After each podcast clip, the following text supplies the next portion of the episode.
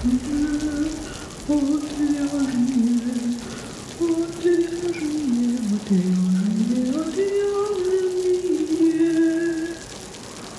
шоу «Отвяжные». Привет, в эфире «Отвяжные» подкаст о вязании. Этот подкаст является частью проекта «Не без дела» о творческих людях, создающих крутые штуки своими руками. Я Марина. А я Женя. И Женя у нас, между прочим, дизайнер-трикотажник, трикотажный дизайнер, можно так сказать, трикотажный дизайнер, на фрилансе. Она придумывает и разрабатывает, как вязать, грубо говоря, да, для всяких брендов, трикотажных фабрик, вязаную одежду. Это шоу «Отвяжные». Женя, короче, расскажи, пожалуйста, вообще, как тебя туда занесло, кем ты пыталась стать и почему ты стала именно им? У меня забавная история с вязанием, потому что я поступила в институт текстильный имени Косыгина, тогда он еще так назывался, на художественное проектирование изделий из трикотажа. Вот такое длинное забавное название. Когда я туда поступила, я думала, что изделие из трикотажа — это тот трикотаж, который шьют на верлаке. Делать я это умела и любила, потому что шила себе танцевальные платья в детстве. Вот. А, а потом на первом курсе, когда нам еще ничего не говорили про трикотаж, он был такой общий, я случайно узнала, что трикотаж — это вязание. Неожиданное открытие, да? И пошла к маме и сказала, мама, научи меня вязать.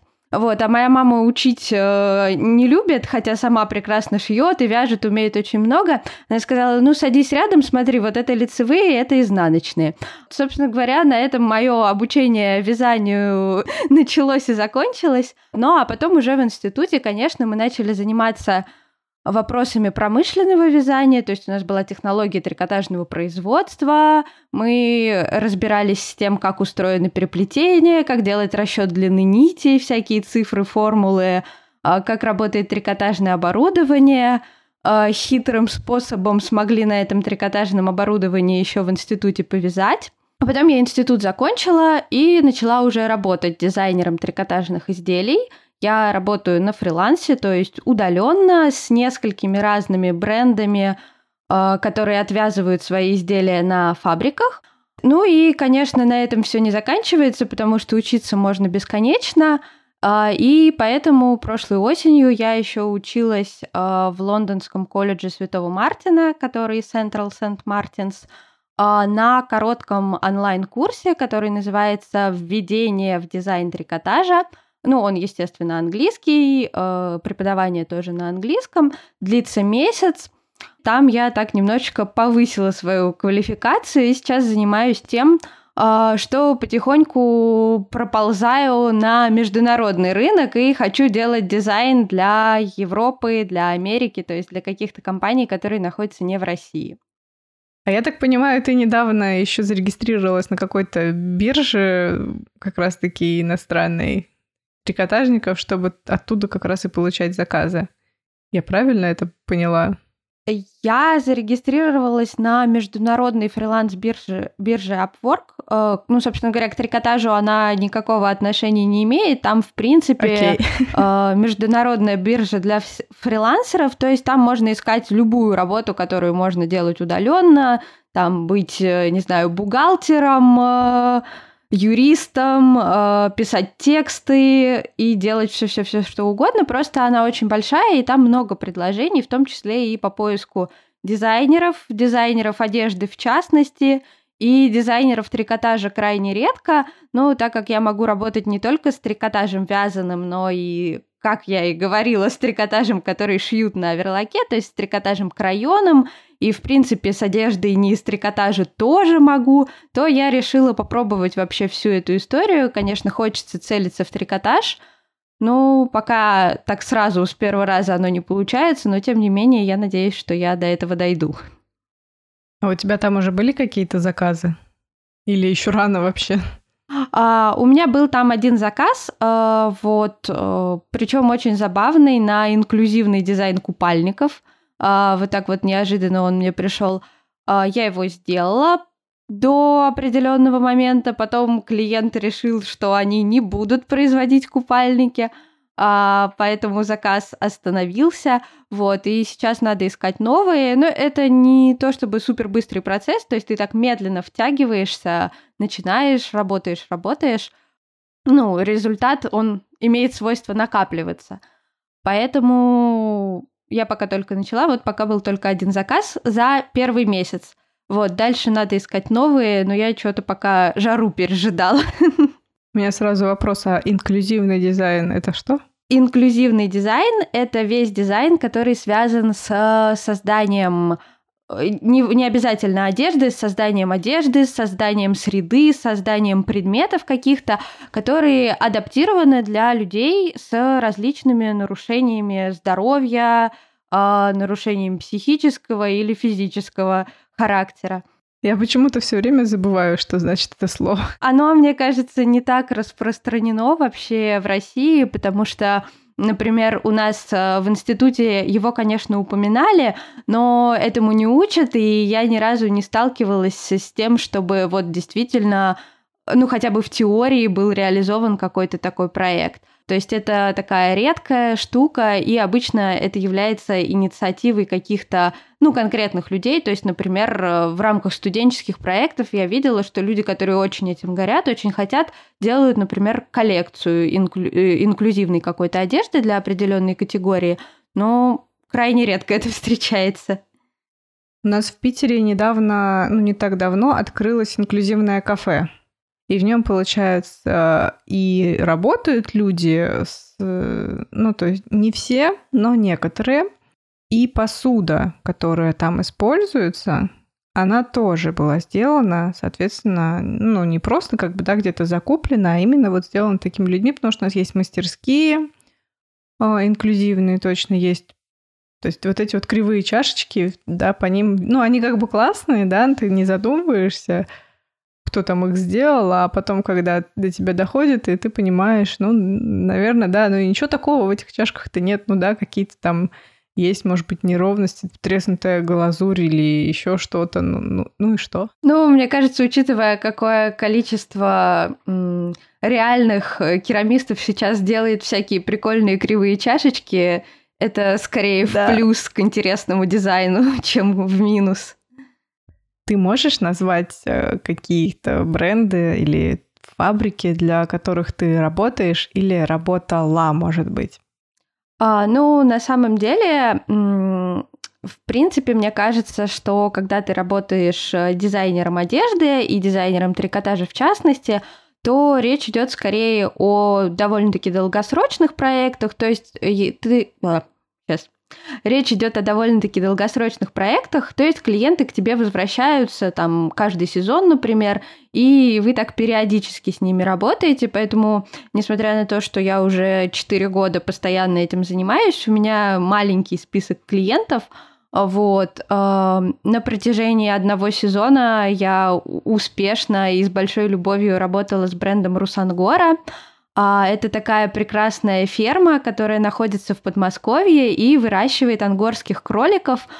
В какой-то степени это такая работа мечты. Они маленькие, пушистые, прекрасные.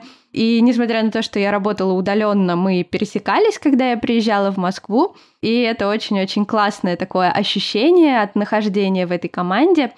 Так что это так, работа, которую я вспоминаю с большой любовью. На постоянной основе я работаю с брендом детского трикотажа, который называется «Сказки на ночь». Это трикотаж с жаккардовыми рисунками. Тоже очень прикольная история, потому что вообще сам бренд нацелен на развитие детской фантазии, на такой какой-то мир, вот этот вот мир детской фантазии, который очень забавный, интересный, в этом много художественных задач. И помимо того, что мы делаем трикотаж э, с зверятками, э, есть, э, мы работаем с писательницей Марией Фроловской, которая пишет для нас сказку.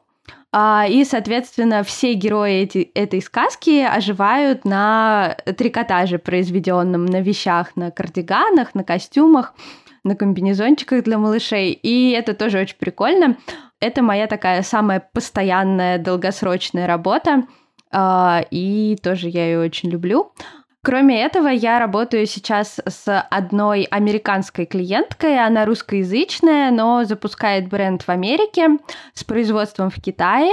И осенью у них должен быть старт продаж трикотажной коллекции. Ну, пока я не буду тоже говорить название этого бренда, подождем, пока все сложится, все выпустится, и потом я этим смогу поделиться, я надеюсь. Я хочу напомнить, между прочим, что мы даже с тобой вместе работали для одного локального небольшого бренда русского под названием «Сурепка», между прочим, про который ты забыла сказать. Да, меня как-то унесло немножко в сторону больших э, машин, крупного оборудования и больших тиражей. Но да, это очень интересная история, то, что мы с тобой работали прошлой осенью над коллекцией трикотажных аксессуаров для бренда одежды в русском стиле «Сурепка». И, в принципе, мне очень нравится направление этой деятельности, когда дизайнер трикотажной одежды может сделать какую-то капсулу для э, небольших брендов, которые производят одежду, и это вот как раз возможность поработать э, так более камерно, без производства, без требований производства, без некоторого геморроя, который бывает, когда ты работаешь с производством. Но пока, пока у нас был только один такой опыт, это опыт с сурепкой, но я надеюсь, что если вдруг нас будут слушать какие-нибудь бренды, которые делают одежду, может быть, сложится что-нибудь еще, и можно будет поработать с кем-то еще так вот камерно. Потому что это, конечно, большая возможность э, реализации, большая возможность пробовать какие-то такие идеи, которые не так сильно привязаны к коммерции, к маркетингу и к каким-то таким сложным, страшным вещам. Это шоу отвяжные.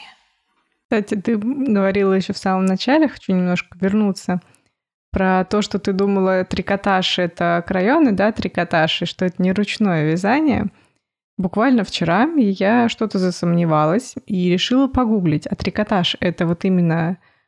Это ручное вязание точно включает в себя или все таки нет? Или это больше машинное? И Википедия сказала мне, что, ну нет, ручное вязание туда не входит. Ну, есть... на самом деле... Это такой довольно-таки сложный вопрос, потому что в трикотаже, трикотаже официальном том, который производят на фабриках, есть три типа, э, три вида этого самого трикотажа. Это трикотаж крайоный, когда мы шьем из полотна готового. Это трикотаж полурегулярный, когда на машине мы вяжем купон, а потом делаем подкрой, например, вырезаем горловину. Вот, и это трикотаж регулярный, когда мы вывязываем э, детали по контуру. Вот. Таким образом, в принципе, ручное вязание вполне себе такой регулярный трикотаж. А другой вопрос, что тут есть, э, ну, вопросы того, что что-то считается индустрией, что-то считается ремеслом, и ручное вязание это, конечно, ремесло, а промышленное вязание это, конечно, индустрия. Но мне кажется, что все вот эти терминологические вопросы довольно-таки сильно меняются с течением времени.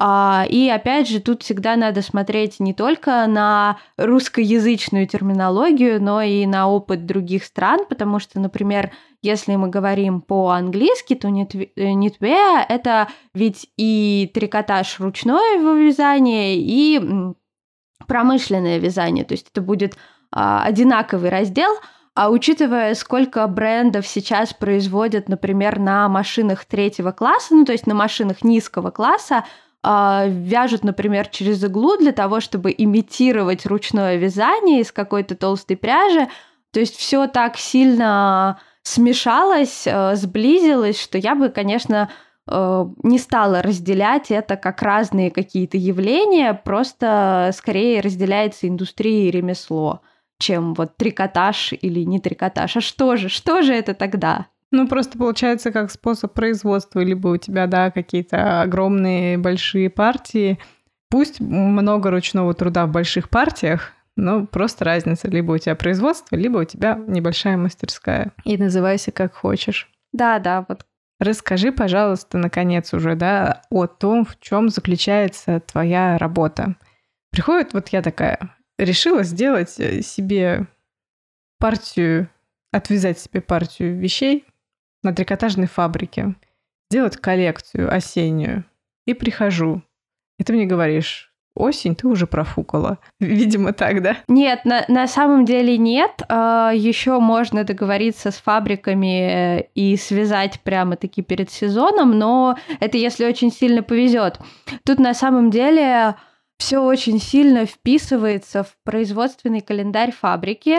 Кстати, вот пока, пока ты немножко задумалась, я добавлю, что был выпуск с Дашей Саплиной, она рассказывала о том, как вязала партию шарфов на трикотажной фабрике. И вот мне кажется, можно послушать. То есть, если тебе нужно партию шарфов связать, да, то ты как бы нормально успеешь к осени. Так вот я заспойлерила весь выпуск. Да, да, то есть на самом деле надо вписываться в производственный календарь фабрики, и уже каждая фабрика в зависимости от своей загруженности скажет вам, что она может связать, то есть какой ассортимент, э, как, э, с какой скоростью это будет, да, то есть э, смотреть именно договариваться с фабрикой, а дизайнер э, подстраивается скорее под этот процесс, потому что у меня есть опыт, что мы, например, э, с, с как раз клиенткой из Америки делали дизайн, э, ну, делали дизайн на протяжении года, но так получилось, что фабрика не смогла ей это произвести к сезону,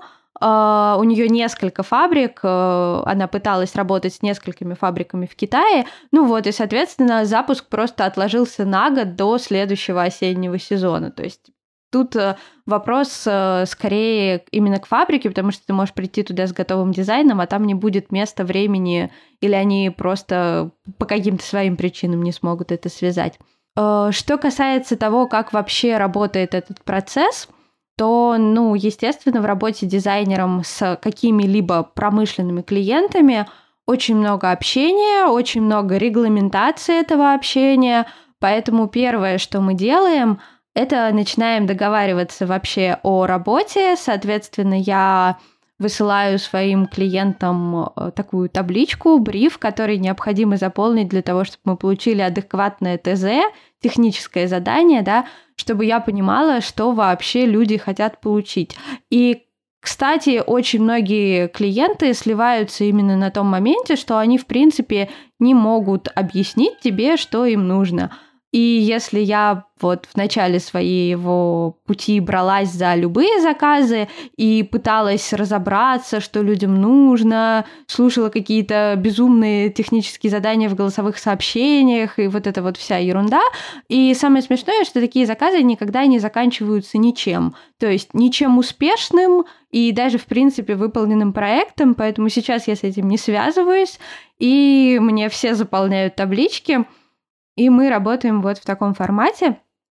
Так что первый этап — это составление ТЗ, поэтому ТЗ я рассчитываю, сколько это будет стоить, вот, и как мы разбиваем эту оплату, то есть это предоплата и оплата по факту, э, ну, соответственно, если заказ какой-то очень большой, то это может быть там предоплата на первые три модели, потом предоплата на вторые три модели, на третьи и так далее — Э, ну, по, по ходу, по ходу действия. Вот, то есть это вот первое. Цифры, деньги и обсуждение.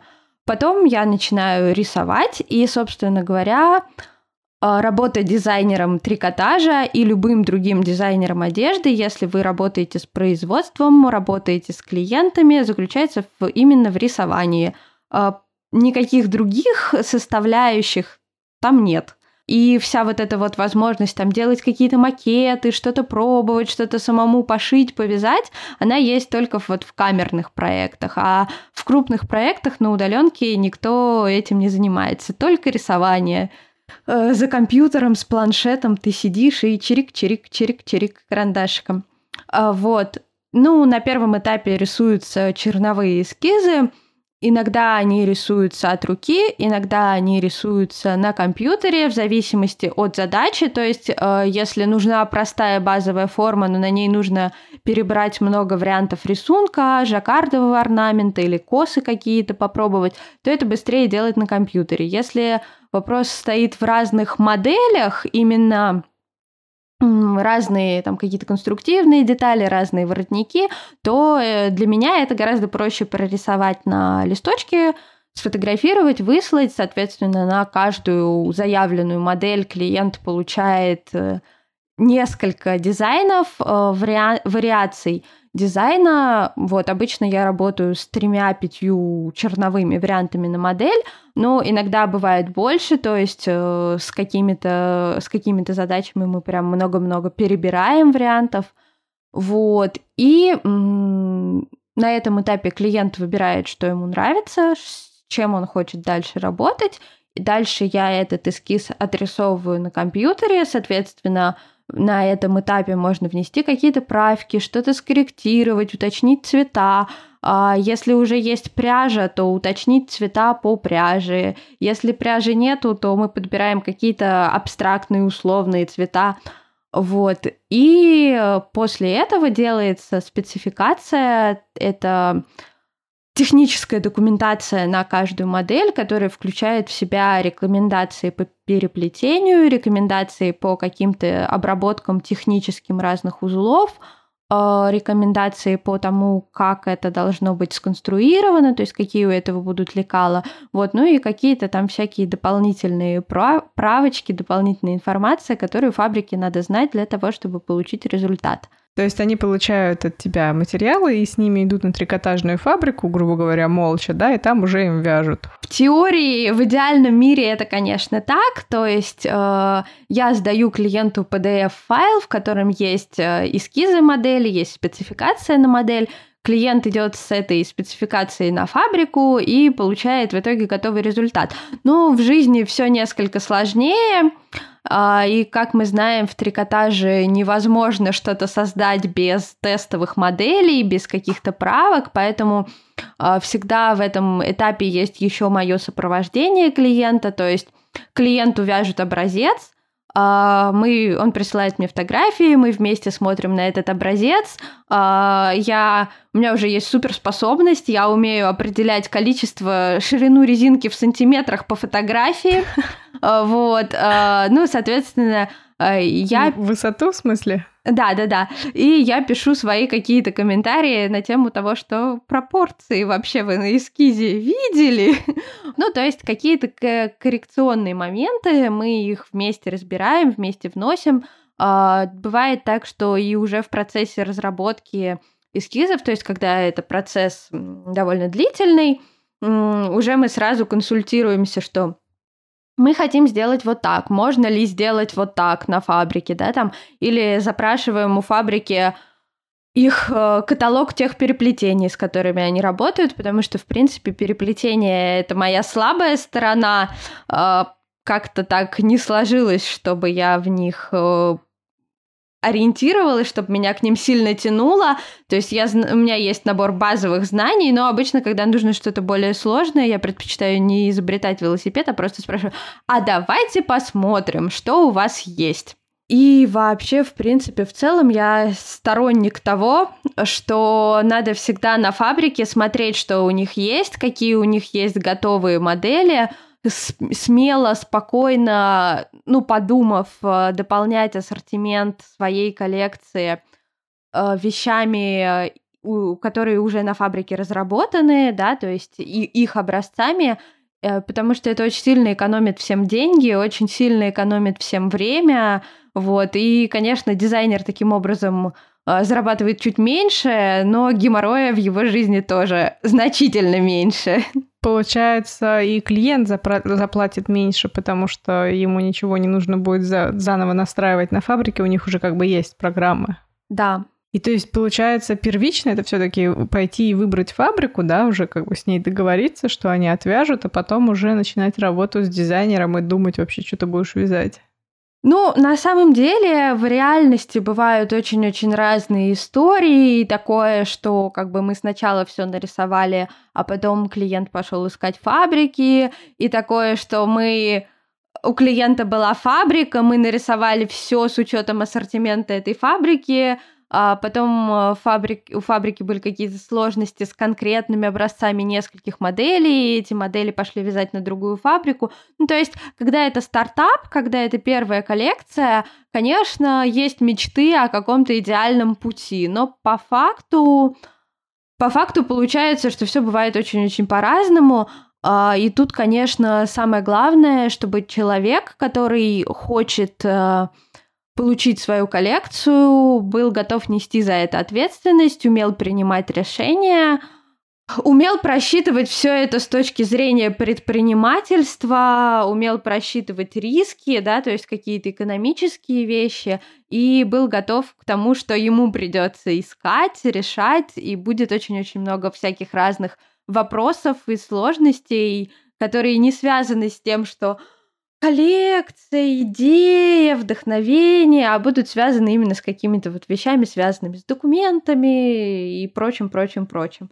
Вот, то есть это вот этот вопрос, он на самом деле куда более важный в промышленном дизайне, чем э, само придумывание вещей.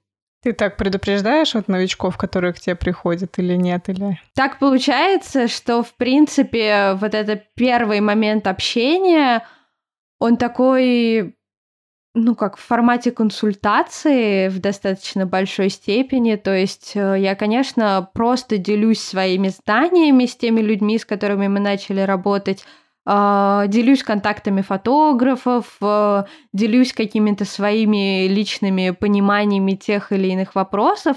Но тут все тоже так Кому-то больше нужно, э, нужна поддержка в одной теме, кому-то больше нужна поддержка в другой теме, кому-то в третьей, кому-то я могу дать совет, потому что у меня есть опыт вот в, в понимании этого вопроса, кому-то не, где-то я не могу дать совет, где-то мне самой нужно там обращаться с вопросом к моим каким-то коллегам, да, и иногда бывает, что если я чего-то не знаю, я прям честно пишу клиенту, вы знаете, вот я тут не знаю, я спрошу завтра у коллег и вам отвечу, напишу, потому что кажется, когда ты заканчиваешь институт, кажется, что ты такой умный, ты все знаешь, а, что у тебя вот есть на руках там все отраслевые стандарты, ты видел ГОСТы, все такое прочее, но потом, когда ты реально начинаешь производить, оказывается, что вылезают какие-то малюсенькие моменты, которые съедают кучу времени и сил, и ты не знаешь, как их решать, и ты даже предположить не мог, что тут может быть какая-то сложность.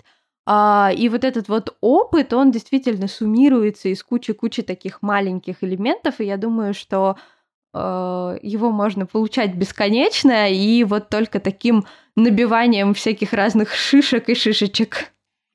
Это шоу отвяжные. Женя, ты сразу работала на фрилансе или какое-то время как-то более плотно сотрудничала с фабрикой? Как хорошо сказала моя мама, не для того ты столько лет училась на художника, чтобы все, каждый день в 7 утра вставать и на работу ходить. Поэтому я могу сказать, что в офисе или да, на фабрике, ну, на каком-то полном рабочем дне я никогда не работала.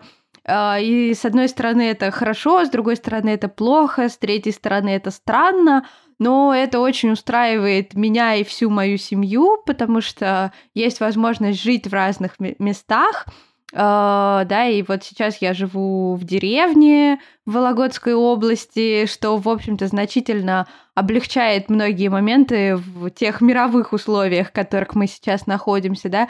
Какое-то время я прожила в Ирландии полгода, то есть есть возможность э, другим членам твоей семьи быть свободными в выборе профессии, в выборе места жительства, и при этом ты ничего не теряешь. Ну и вообще я как бы с детства занималась в художественной школе, я знала, что я буду этим заниматься, и всегда было понимание того, что ты сам несешь ответственность за свою работу, за вот время, которое ты уделяешь работе, за самодисциплину. Поэтому я даже не попробовала поискать нормальную работу, когда закончила институт. А, соответственно, у меня был период, когда я еще в институте а, немножечко работала в образовательном проекте Fashion Factory у Людмилы Нарсаян. А, и там мы с Сашей Яковлевой, которая сейчас основала школу Fashion Blender, из которой мы вместе преподаем. И про которую мы еще поговорим. Да, и про которую мы еще поговорим. Мы с ней вместе Uh, вот uh, тусовались в этом проекте Fashion Factory и занимались uh, Саша больше какими-то реальными вещами, физически присутствовала, да, на занятиях. Я больше, мне кажется, какими-то текстовыми сбором информации и такими штуками. Это было очень интересно. Потом, а, когда я училась в магистратуре, я работала тоже ре- реально физически присутствуя в ткацкой мастерской, но это тоже была работа не на полный день. там было много всего разного, начиная от создания контента и заканчивая разбором шкафов и уборкой. Ну, как бывает в любом, собственно говоря, проекте, который люди делают сами. Ну а потом, когда я уже совсем закончила институт и думала, чем же я, в принципе, буду заниматься, я в большей степени хотела заниматься своим собственным проектом, который называется FishLab, и в рамках которого я до сих пор делаю всякие творческие штуки. Тогда я думала, что у меня будет бизнес, что я буду вязать э, вещи, вязать на заказ, продавать вещи. И я, в общем-то, достаточно долгое время так поработала, то есть с постоянными заказами, которые шли один за одним. Но где-то через год после института меня нашел мой первый заказчик э, на промышленный дизайн. Ну, для меня Э, с моим бэкграундом, с моим образованием, с учетом того, что рисовать значительно проще, чем вязать, э, конечно, промышленная работа оказалась в чем-то предпочтительнее, и получилось так, что да, я стала работать сразу на фрилансе с промышленными клиентами, и, собственно говоря, на трикотажной фабрике я, наверное, была два раза в формате экскурсии. А много было косяков в первом заказе? В каждом заказе много косяков, я скажу так. Твоих недосмотров много было? Мне до сих пор кажется, что во всей моей работе очень много недосмотров. Это, ну, я честно говорю, правда, я так считаю, потому что всегда можно лучше, всегда можно правильнее. И я как-то думала, ну, так такая наивная наивность э, человека, который хорошо учился в институте, закончил этот институт, и вообще я думал, что после института будет учиться в аспирантуре, а не работать в производстве. Я думала, что я приду, ну, буду, начну работать с какими-то клиентами, мне дадут образец технической документации, я буду его заполнять, как вот э, ну, в каком-то таком очень понятном формате. Но оказалось, что все разные, и вообще ты сама делаешь техническую документацию в итоге. А, да, да, ну не в смысле, что я ее сама делаю, а в смысле, что я сама придумываю, что в ней должно быть. И оказалось довольно-таки тяжело вытащить из клиентов какой-то вообще связанный рассказ о том, что им нужно, кто у них что делает. Э, вот, поэтому я выработала один формат технической документации, с которым работала, потом он поменялся, но, как ни странно, пока он был совсем-совсем простой, и я только рисовала эскизы, э, почему-то все получалось, Потом э, я стала делать больше, но в некоторые какие-то моменты стала вылезать больше косяков. Ну, то есть э, не угадаешь. И сейчас я, в общем-то, очень глубоко погружена в тот вопрос, что я сама пошла копать Behance, какие-то другие вещи, разбираться с тем, как устроена э, техническая документация на английском языке. Там тоже есть разные варианты, но гораздо все четче. И вот прямо как бы сейчас, вот в эти там последние недели, месяц, наверное, я создаю себе новый формат технической документации, который будет соответствовать европейскому рынку. Я надеюсь, что в русскоязычном формате он также будет э, более удобен для наших фабрик, потому что э, в нем ну, много маленьких деталей, которые я раньше оставляла на усмотрение фабрики, и хотя в них вроде как особо не ошибались, но лучше пусть все будет в одном месте. А что самое сложное в твоей работе, если не считать именно общение да, с клиентом? Я так понимаю, что это точно самое сложное, скорее всего. Ой, ну вот, вот эта твоя поправка не дает мне ответить на этот вопрос, потому что самое сложное в моей работе это общение с клиентами, причем даже с хорошими. Я просто знала, что это самое сложное. Но на самом деле я сейчас для себя выработал, выработала внутренний регла- регламент общения, да, и тот факт, что я не отвечаю на письма по выходным, я не отвечаю на письма по вечерам, а, я могу сказать извините, ну да, для тех, с кем мы работаем в разных часовых поясах, я могу сказать извините, но у нас тут поздний вечер. И когда я выработала этот регламент, стало гораздо лучше. Ну, не то, что самое сложное, но самое неприятное для меня это правки, любые. Я очень не люблю переделывать, я всегда была отличницей, у меня все всегда легко получалось с первого раза, и вот работа над ошибками, это прям... Мне каждый раз кажется, что я самый плохой дизайнер в мире, при том, что все знают, что в трикотаже не может первый образец сразу получиться. Так не бывает. Был, была какая-то модель, которую ты придумала, и в итоге не получилось ее отшить, то есть получился какой-то ужасный тестовый образец и не смогли никак его исправить, и вообще все к черту отказались? Uh, нет, такого не было. Uh, то есть, в принципе, модели получаются, да, их доводят до нормального результата. Но такое бывает, что по экономическим соображениям, по каким-то маркетинговым соображениям клиент решает, что образец у нас получился, но мы эту модель запускать не будем. И у меня лежат на телефоне фотки хороших образцов, которые, в принципе, очень прикольно выглядят, но они не получились. Бывает э, с орнаментами такая вещь, что как бы оно хорошо выглядело на бумаге, оно интересно выглядело в БМП, но потом как-то Э, не оправдала ожиданий в формате, ну, в формате отвяза, но это скорее не, не технический вопрос, а вот именно эстетический, да, стоит это делать или не стоит. Но опять же, то есть, чтобы прям ничего не получилось, нет, мне кажется, такого ни разу не было. Я еще хочу сказать, что вообще Женя в Инстаграме рассказывает, как проходит ее работа, то есть посты иногда делает, и по понедельникам тоже постит сторис, как, как проходит ее день. Но, в принципе, можете добавляться еще в наш чат, задавать там дополнительные вопросы. Если будет много вопросов, мне кажется, можно будет организовать еще один выпуск с ответом на вопросы, как происходит работа дизайнера-трикотажника. Ну, либо по мелочи Женя, надеюсь, не откажется что-нибудь написать прямо в чате. И ссылка на чат есть в описании к выпуску, в описании к подкасту. Добавляйтесь, не стесняйтесь. Жень, давай перейдем дальше. Будем уже, наверное, двигаться к завершению. А, и у тебя огромный опыт, да, за плечами. Ну ладно, может быть, он не такой длительный, но он все равно большой.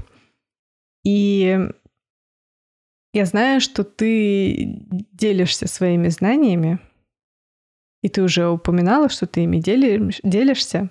Расскажи, пожалуйста, подробнее. Какими знаниями ты делишься и где, главное? Да, это на самом деле мой любимый сейчас кусочек моей работы, проект, э, связанный с преподаванием. Это курс, который называется «Моя трикотажная коллекция», э, который проходит в школе э, Fashion Blender – Э, и мы ведем его совместно с основательницей школы Сашей Яковлевой. И это на самом деле то, что я очень-очень люблю делать, для меня оказалось таким открытием, что я, в принципе, могу делиться своими знаниями, они действительно оказываются какими-то невероятными для людей, когда на последнем э, занятии каждого потока, на выпускном, мы слушаем, да, что говорят наши ученицы про курс, то, какой путь они прошли, к какому результату они пришли и как они себя чувствуют от этого результата. У меня прям каждый раз бегут мурашки, и я такая, о боже мой, неужели это вообще возможно, чтобы от того, что я там что-то тренижу, людям было так хорошо. Поэтому, да, у нас есть курс. На этом курсе мы учим э, мастеров вязания, которые хотят развить свои навыки в дизайне, сделать свою первую коллекцию – а, это делается в формате коллекции, потому что это просто очень-очень удобный формат для того, чтобы получить опыт, получить связанный проект, и дальше эти знания можно применять как для коллекций и использовать получившуюся в эскизах коллекцию да, для своих проектов, для того, чтобы ее вязать на заказ или продавать, так и просто отложить этот опыт как опыт и дальше полученные знания применять в создании единичных каких-то моделей. В рамках курса мы делаем коллекцию из пяти, но некоторые особо такие продуктивные участницы и из семи, из девяти моделей делают коллекции – коллекция отрисована в эскизах, к ней полностью подобраны материалы, которые можно закупить э, дальше самостоятельно, если есть такое желание. Получается, материалы прям вот уже физические артикулы в каких-то конкретных магазинах, они просто, да, там такая-то пряжа, такой-то тип пряжи. Ну, то есть прям уже конкретно выбрана пряжа. Да, да, бывает по-разному. То есть мы даем ученицам достаточно большую свободу, и те, кто понимает, что не будет впоследствии реализовывать свой проект, может э, э выбрать, да, какую-то пряжу, не записывая ее артикулы, но мы, в принципе, ждем от вот этого сбора информации, что там будут конкретные моточки или конкретные бобины, которые вы присмотрели. И есть еще такая классная вещь, ну просто забавный случай из практики. У нас была одна ученица, она недавно переехала в Европу жить и жаловалась на то, что в Европе очень, вот конкретно, да, в ее стране тяжело купить пряжу, потому что это либо бобинная для фабрик, которые там надо по 100 килограмм покупать, либо э, для ручного вязания моточки, которые стоят очень дорого, а плюс она вяжет на машине, а не руками, и моточки ей ни к чему. И вот в рамках курса она очень радовалась тому, что ей пришлось копать, искать, чтобы найти конкретные какие-то артикулы пряжи. Она сделала такое небольшое исследование и смогла найти магазины, которые поставляют вот именно небольшое количество бобинной пряжи, и впоследствии как раз мы закончили курс, и ей пришла пряжа из этих магазинов для того, чтобы она могла начать отвязывать свою коллекцию. Так что да, так что мы говорим про конкретные материалы. Получается, вы на курсе не просто эскизы делаете, а еще и конкретно все переплетения, цвета, да, фактуры. Ну да, да, на самом деле тут самое важное, в принципе, то, что дизайн это никогда не только картинка, то есть дизайн это все то, что стоит за этой картинкой, и это касается таких более возвышенных вещей, типа концепции, ценностей, какого-то понимания аудитории, понимания самого себя, да, то есть вещей, которые выражаются в нематериальном формате. И это, конечно, вещи, которые выражаются в материальном формате, то есть это материалы, это конструкции, о которых мы говорим. То есть эскиз э, дизайнера, он должен быть не красивый, а такой, чтобы по нему можно было связать вещь. А красивые картинки — это другая профессия, это иллюстратор моды и очень часто люди путают эти две профессии, и бывает такое, что люди боятся идти на курс, да, вот, например, на наш курс э, «Моя трикотажная коллекция», потому что говорят, я никогда в жизни не рисовала, а у вас тут какие-то эскизы. Ну, на самом деле дизайнеру надо уметь рисовать, но ему не надо уметь рисовать так же, как надо уметь рисовать художнику. Это все гораздо проще. И люди, которые последний раз рисовали там в шестом классе на уроках рисования, спокойно справляются с э, качеством эскизов, которые требуются именно для того, чтобы это впоследствии можно было воплощать в жизнь, ну, именно в материале. Можешь назвать какие-то самые частые ошибки, которые допускают ученики? Или сложности, может быть, с которыми они сталкиваются?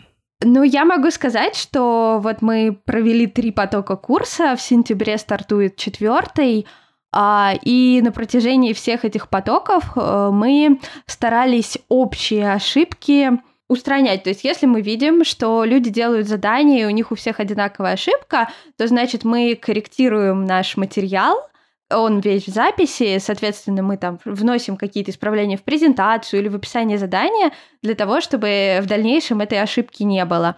Я могу сказать, что есть темы, которые стабильно вызывают много затруднений, много страхов.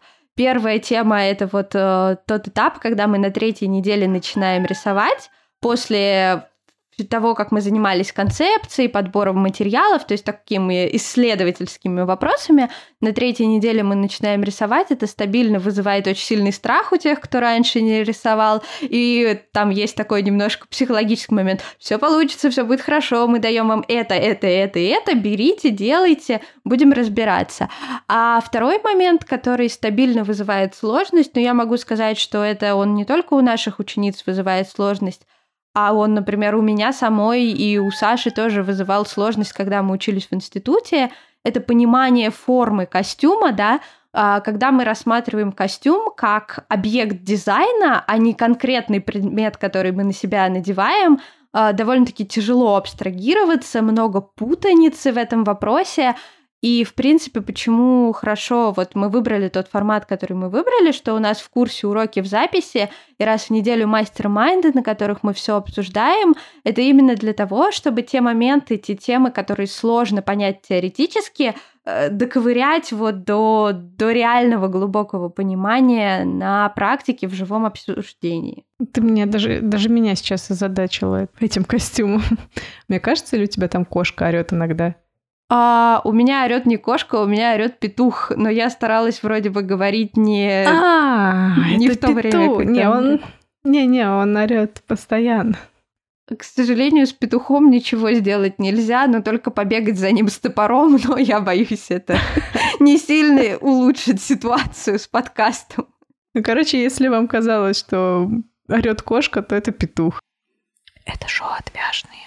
А, я думаю, что мы закончим на этом. Было интересно послушать. Я напоминаю, что если у вас остались вопросы, то можете задать их в чате. Жень, спасибо большое, что ты пришла. Было классно. Информации много. Я знаю, что ты готова была рассказать еще больше, но я тебе не позволила. Но я думаю, что по запросу мы можем, сможем всегда записать еще один выпуск. Да, спасибо большое, что позвала. Это было для меня очень радостно, приятно. И я, да, я готова на еще один и еще один. Поболтать люблю. Подписывайтесь на подкаст «Отвяжный», подписывайтесь на подкаст «Не без дела».